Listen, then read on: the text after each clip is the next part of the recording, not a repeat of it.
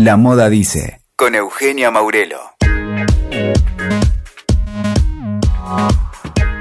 Bienvenidos y bienvenidas a un nuevo episodio de La Moda Dice. Y hoy te voy a contar de qué se trata IXEL, el Congreso Latinoamericano de Moda que ya lleva 12 ediciones y del que tuve la fortuna de participar en esta última en la ciudad de Cartagena, Colombia me convocaron para compartir un conversatorio con Tania Meléndez, curadora senior del FIT, el Fashion Institute of Technology de Nueva York. Con ella hablamos sobre el vínculo contemporáneo entre la moda y el arte, desde nuestro trabajo cotidiano y desde las distintas miradas que conforman a Latinoamérica.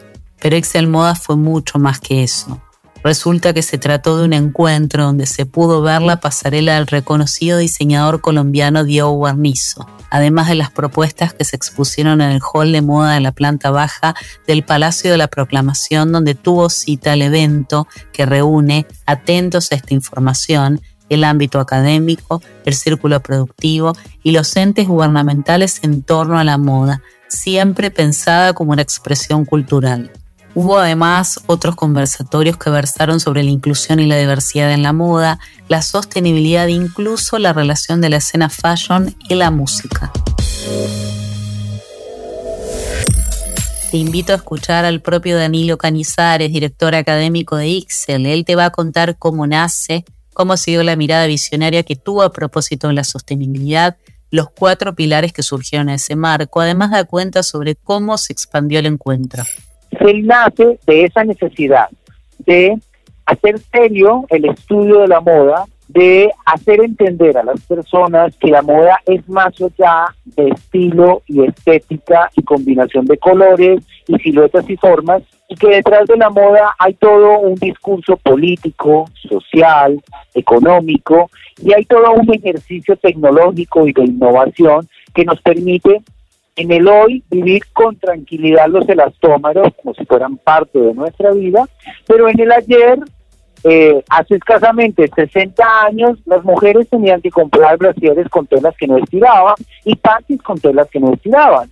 Entonces, eh, y todo esto se debe a esa profundidad que tiene la moda. Entonces, se nace de esa manera, pensando que teníamos que unir la academia, el círculo productivo y los entes gubernamentales inicialmente de lo que llamamos el Caribe, porque inicialmente nacimos para los países del Caribe, no toda Latinoamérica, sino era del Caribe nada más.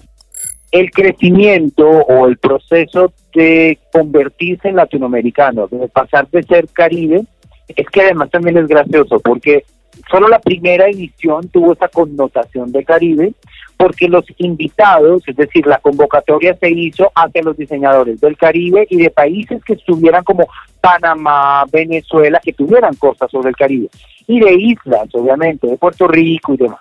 Pero cuando yo tuve que estructurar el contenido académico, partí de construirle un piso a ese, a ese contenido académico. Ese piso fue la sostenibilidad.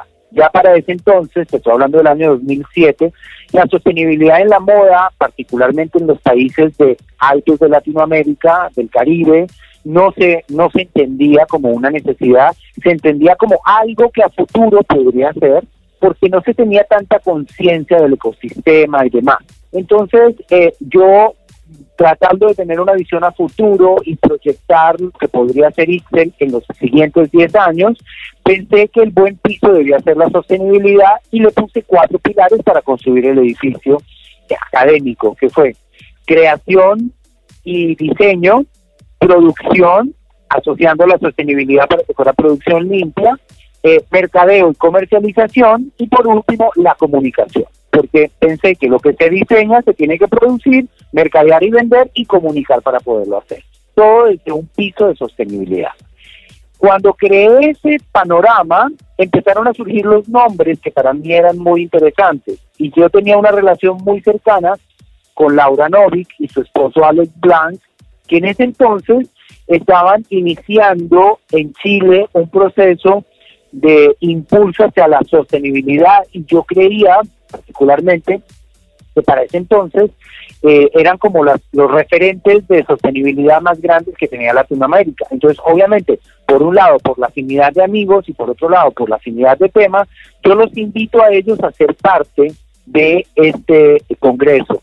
Y luego eh, invito a Carol García para el tema de comunicación desde Brasil, porque había leído su libro de semiótica y me parecía súper interesante el discurso en que, que, ella tenía con respecto de la comunicación de la moda. Entonces, con esas tres personas, creo como mi grupo consultor inicial. Y ahí es cuando me doy cuenta que estoy haciendo un congreso para el Caribe, pero estoy utilizando personas que no son del Caribe. Y ahí es cuando me doy cuenta que realmente, aunque el primer congreso fue para el Caribe, a partir del 2009, que fue la segunda edición, ya se convirtió en Congreso Latinoamericano de Moda, porque la convocatoria empezó a hacerse a través, obviamente, de las redes, de nuestros asesores, empezó a llegar gente de Chile, de Argentina, de Uruguay, que se fueron sumando poco a poco. Para el año 2010 nosotros consideramos muy importante crear un concilio de instituciones, eh, un concilio académico que incluyera las instituciones académicas de los países de Latinoamérica. Obviamente, por ser Colombia el país sede y por ser el lugar donde yo vivo, pues me resultó más fácil convocar primero a las instituciones colombianas y se convocaron 10 instituciones colombianas como las 10 eh, que tenían más capacidad de entender o de dilucidar el futuro que podría implicar que tener una red latinoamericana de diseño. Y por otro lado, en ese momento ingresa la Universidad Católica de Chile, gracias a Laura invitamos a la UBA, invitamos a la Universidad Mendes Morumbi de Brasil, invitamos al Colegio William Mary de los Estados Unidos y convocamos a Regina Root, eh, entonces digamos que ya empezamos a ampliar, pero eso era todo lo que tenía. En 2010 nosotros teníamos cuatro instituciones educativas de fuera de Colombia y diez de Colombia. Así nacimos.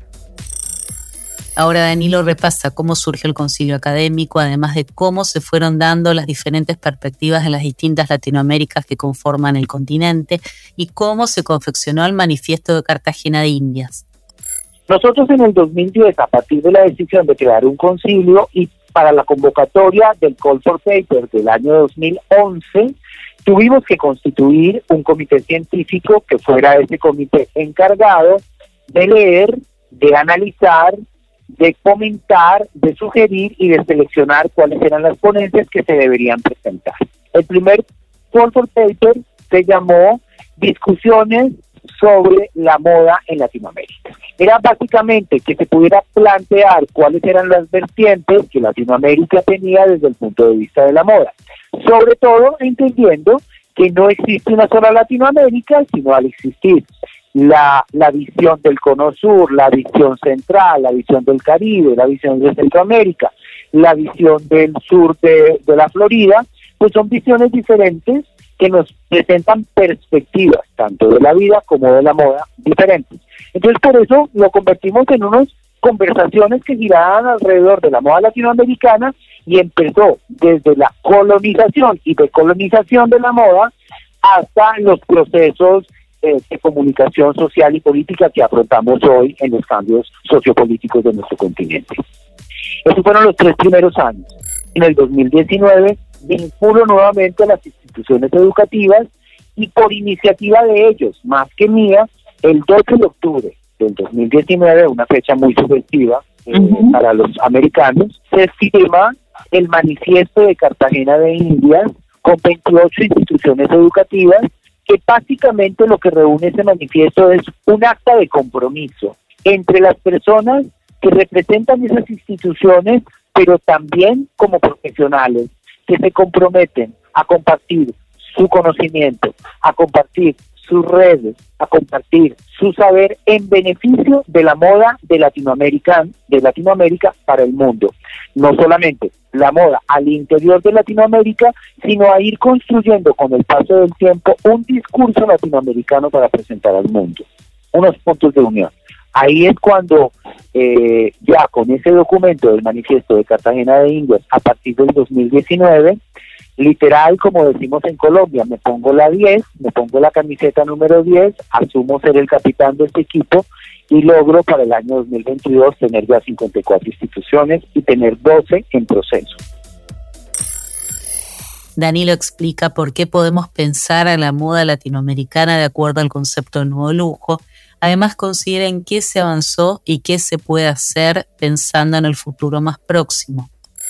Bueno, yo creo que partiendo de ese principio inicial en el que entendemos que hay muchas Latinoaméricas, hay unas Latinoaméricas unidas a través de la lengua, pero particularmente hay otras Latinoaméricas unidas a través del lenguaje, creo que el lenguaje latino es lo que nos permite unirnos, independientemente de que en Aruba hablen holandés, eh, nosotros de alguna manera todos los, los latinoamericanos tenemos un lenguaje particular, que es el lenguaje del cuerpo, el lenguaje del mestizaje, el lenguaje de lo que somos. Y creo que a partir de eso, más allá de los procesos académicos que hemos hecho en Ixel, creo que ese discurso y ese intercambio sociocultural que se ha vivido cuando yo he tenido la posibilidad de trabajar en Brasil, en Argentina y en Chile, en Ecuador, y entonces hay otras personas que yo he traído de Ecuador a, a, Colombia y he traído personas de Brasil. Todo lo que aprendemos en conjunto, de alguna manera lo llevamos y se permea a nuestra sociedad. Entonces, ¿qué creo? Yo creo que particularmente hay un punto de unión importantísimo en Latinoamérica y es que independientemente de que nos guste a unos, a la gente del Caribe, le gusta más el lujo, el maquillaje, la piedra, la mostacilla, eh, y a la gente del cono sur le gusta más la fibra natural y el color, todos, y el color neutro, perdón, todos insistimos, y creo yo que es parte del logro que tenemos, que la moda sostenible que Latinoamérica tiene hoy para ofrecerle al mundo puede llegar a ser el nuevo lujo de los consumidores con una visión diferente de la palabra lujo, entendiendo que hoy tener lujo para tener tiempo para estar en familia, eso es un lujo. Darse el lujo de no contestar el teléfono, sino únicamente en horario de trabajo, ese es un lujo que no muchos tienen. Eh, entonces hay una redefinición de la palabra lujo, porque ese lujo creado eh, en el siglo XVI o XVII, corrígeme si me equivoco, eh, ese lujo creado y asociado a la moda, hoy nos habla de una nueva visión del mundo, donde el lujo de la vida es tener moda sostenible, recuperar el cultivo de nuestras regiones, trabajar con materias primas de la región para consumo dentro de la región, es decir, tener una visión global pero local, es decir, ser localizados porque tratamos de resolver necesidades del mercado local, con mano de obra local, con materia prima local, con procesos locales, pero con una visión del mundo global. Eso lo está haciendo Latinoamérica y ningún, ninguna otra región del planeta lo está llevando tan bien. Y creo que es el primer punto en el que hemos avanzado en estos últimos 15 años.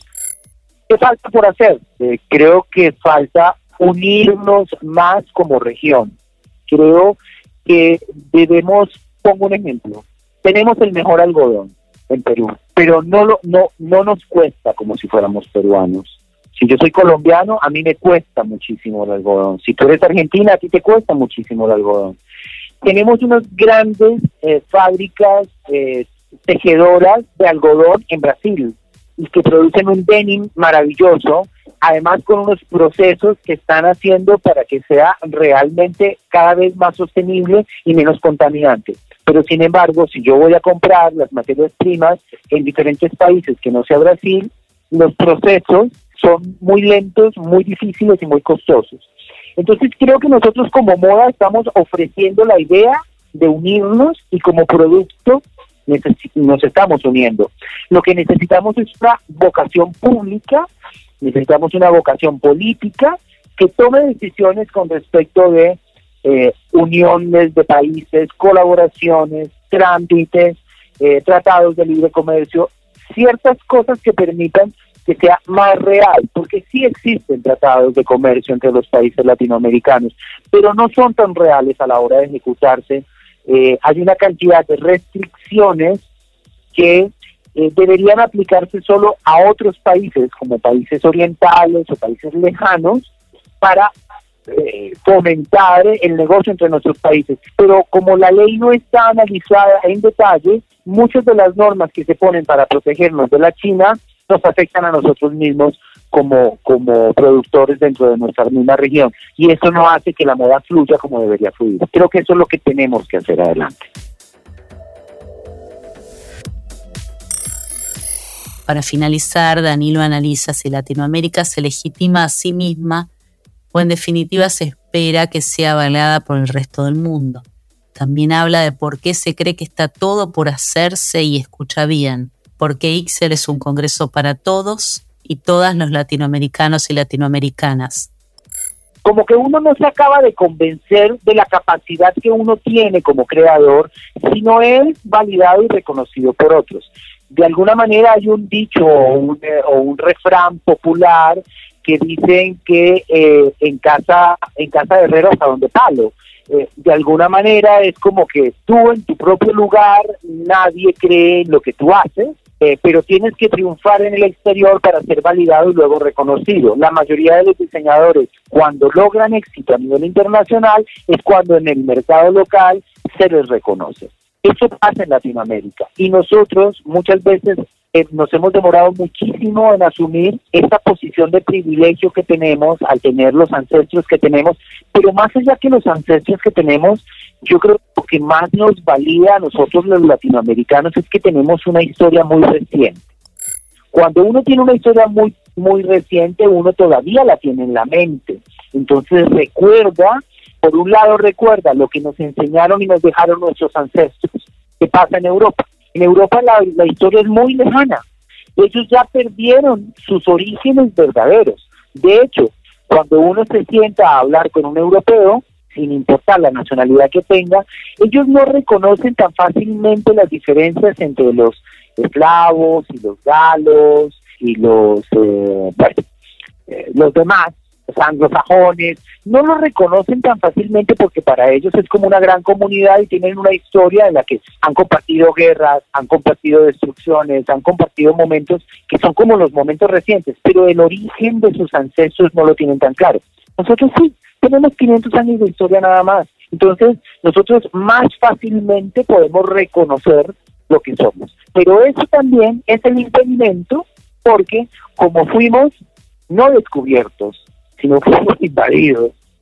No fuimos, eh, creo que esa, esa visión de que el descubrimiento de América y nos trajeron las artes y la cultura, no, nos reemplazaron nuestras artes, nos reemplazaron nuestra cultura, nos reemplazaron nuestro credo religioso y se creó una simbiosis muy particular entre la gente que llegaba, la gente que se quedaba y la gente que existía y que rechazaba lo que tenía y otros que se adaptaron. Hoy Colombia es un país en donde convivimos personas criollas y mestizas, pero también hay comunidades donde se conserva la esencia de, su región, de sus costumbres, de su cultura, y lo único que comparte con nosotros es el idioma, porque utilizan su, lengua particular, pero utilizan la lengua de nosotros para comunicarse con nosotros. Entonces, creo que esa, tener esa historia tan cercana es lo que nos obliga a, ser validados por otros siempre y a no reconocernos. Ahora bien, para que el discurso sea un poco más optimista, creería yo que ya no solamente estamos pasando esa barrera de la validación, porque nosotros, eh, de alguna manera, la moda latinoamericana, los diseñadores latinoamericanos tienen ya cada vez más presencia en la moda mundial, sino porque adicionalmente los medios de comunicación especializados europeos han empezado a ser más profesionales y a darse cuenta que existe otra forma de ver la moda diferente a la de ellas. Es así como nosotros vemos con mayor frecuencia cada vez la presencia de periodistas europeos en espacios y americanos obviamente, pero particularmente los europeos, en espacios latinoamericanos. La presencia de marcas europeas en espacios latinoamericanos para no, no para visibilizar a Latinoamérica, sino para entenderla, porque de alguna manera nosotros los latinoamericanos durante mucho tiempo nos vestimos de europeos, pero ahora nosotros queremos marcas europeas, sí, pero que nos vistan como latinoamericanos y ellos tienen que aprender de nosotros. Entonces yo creo que en los últimos 10 años ha habido un movimiento, la pasarela de Chanel en Cuba eh, y tantos movimientos, eh, Jean Paul Gaultier en Colombia, tantos movimientos que se han dado eh, han generado que haya una inquietud por parte de las grandes marcas hacia apuntando los ojos hacia Latinoamérica.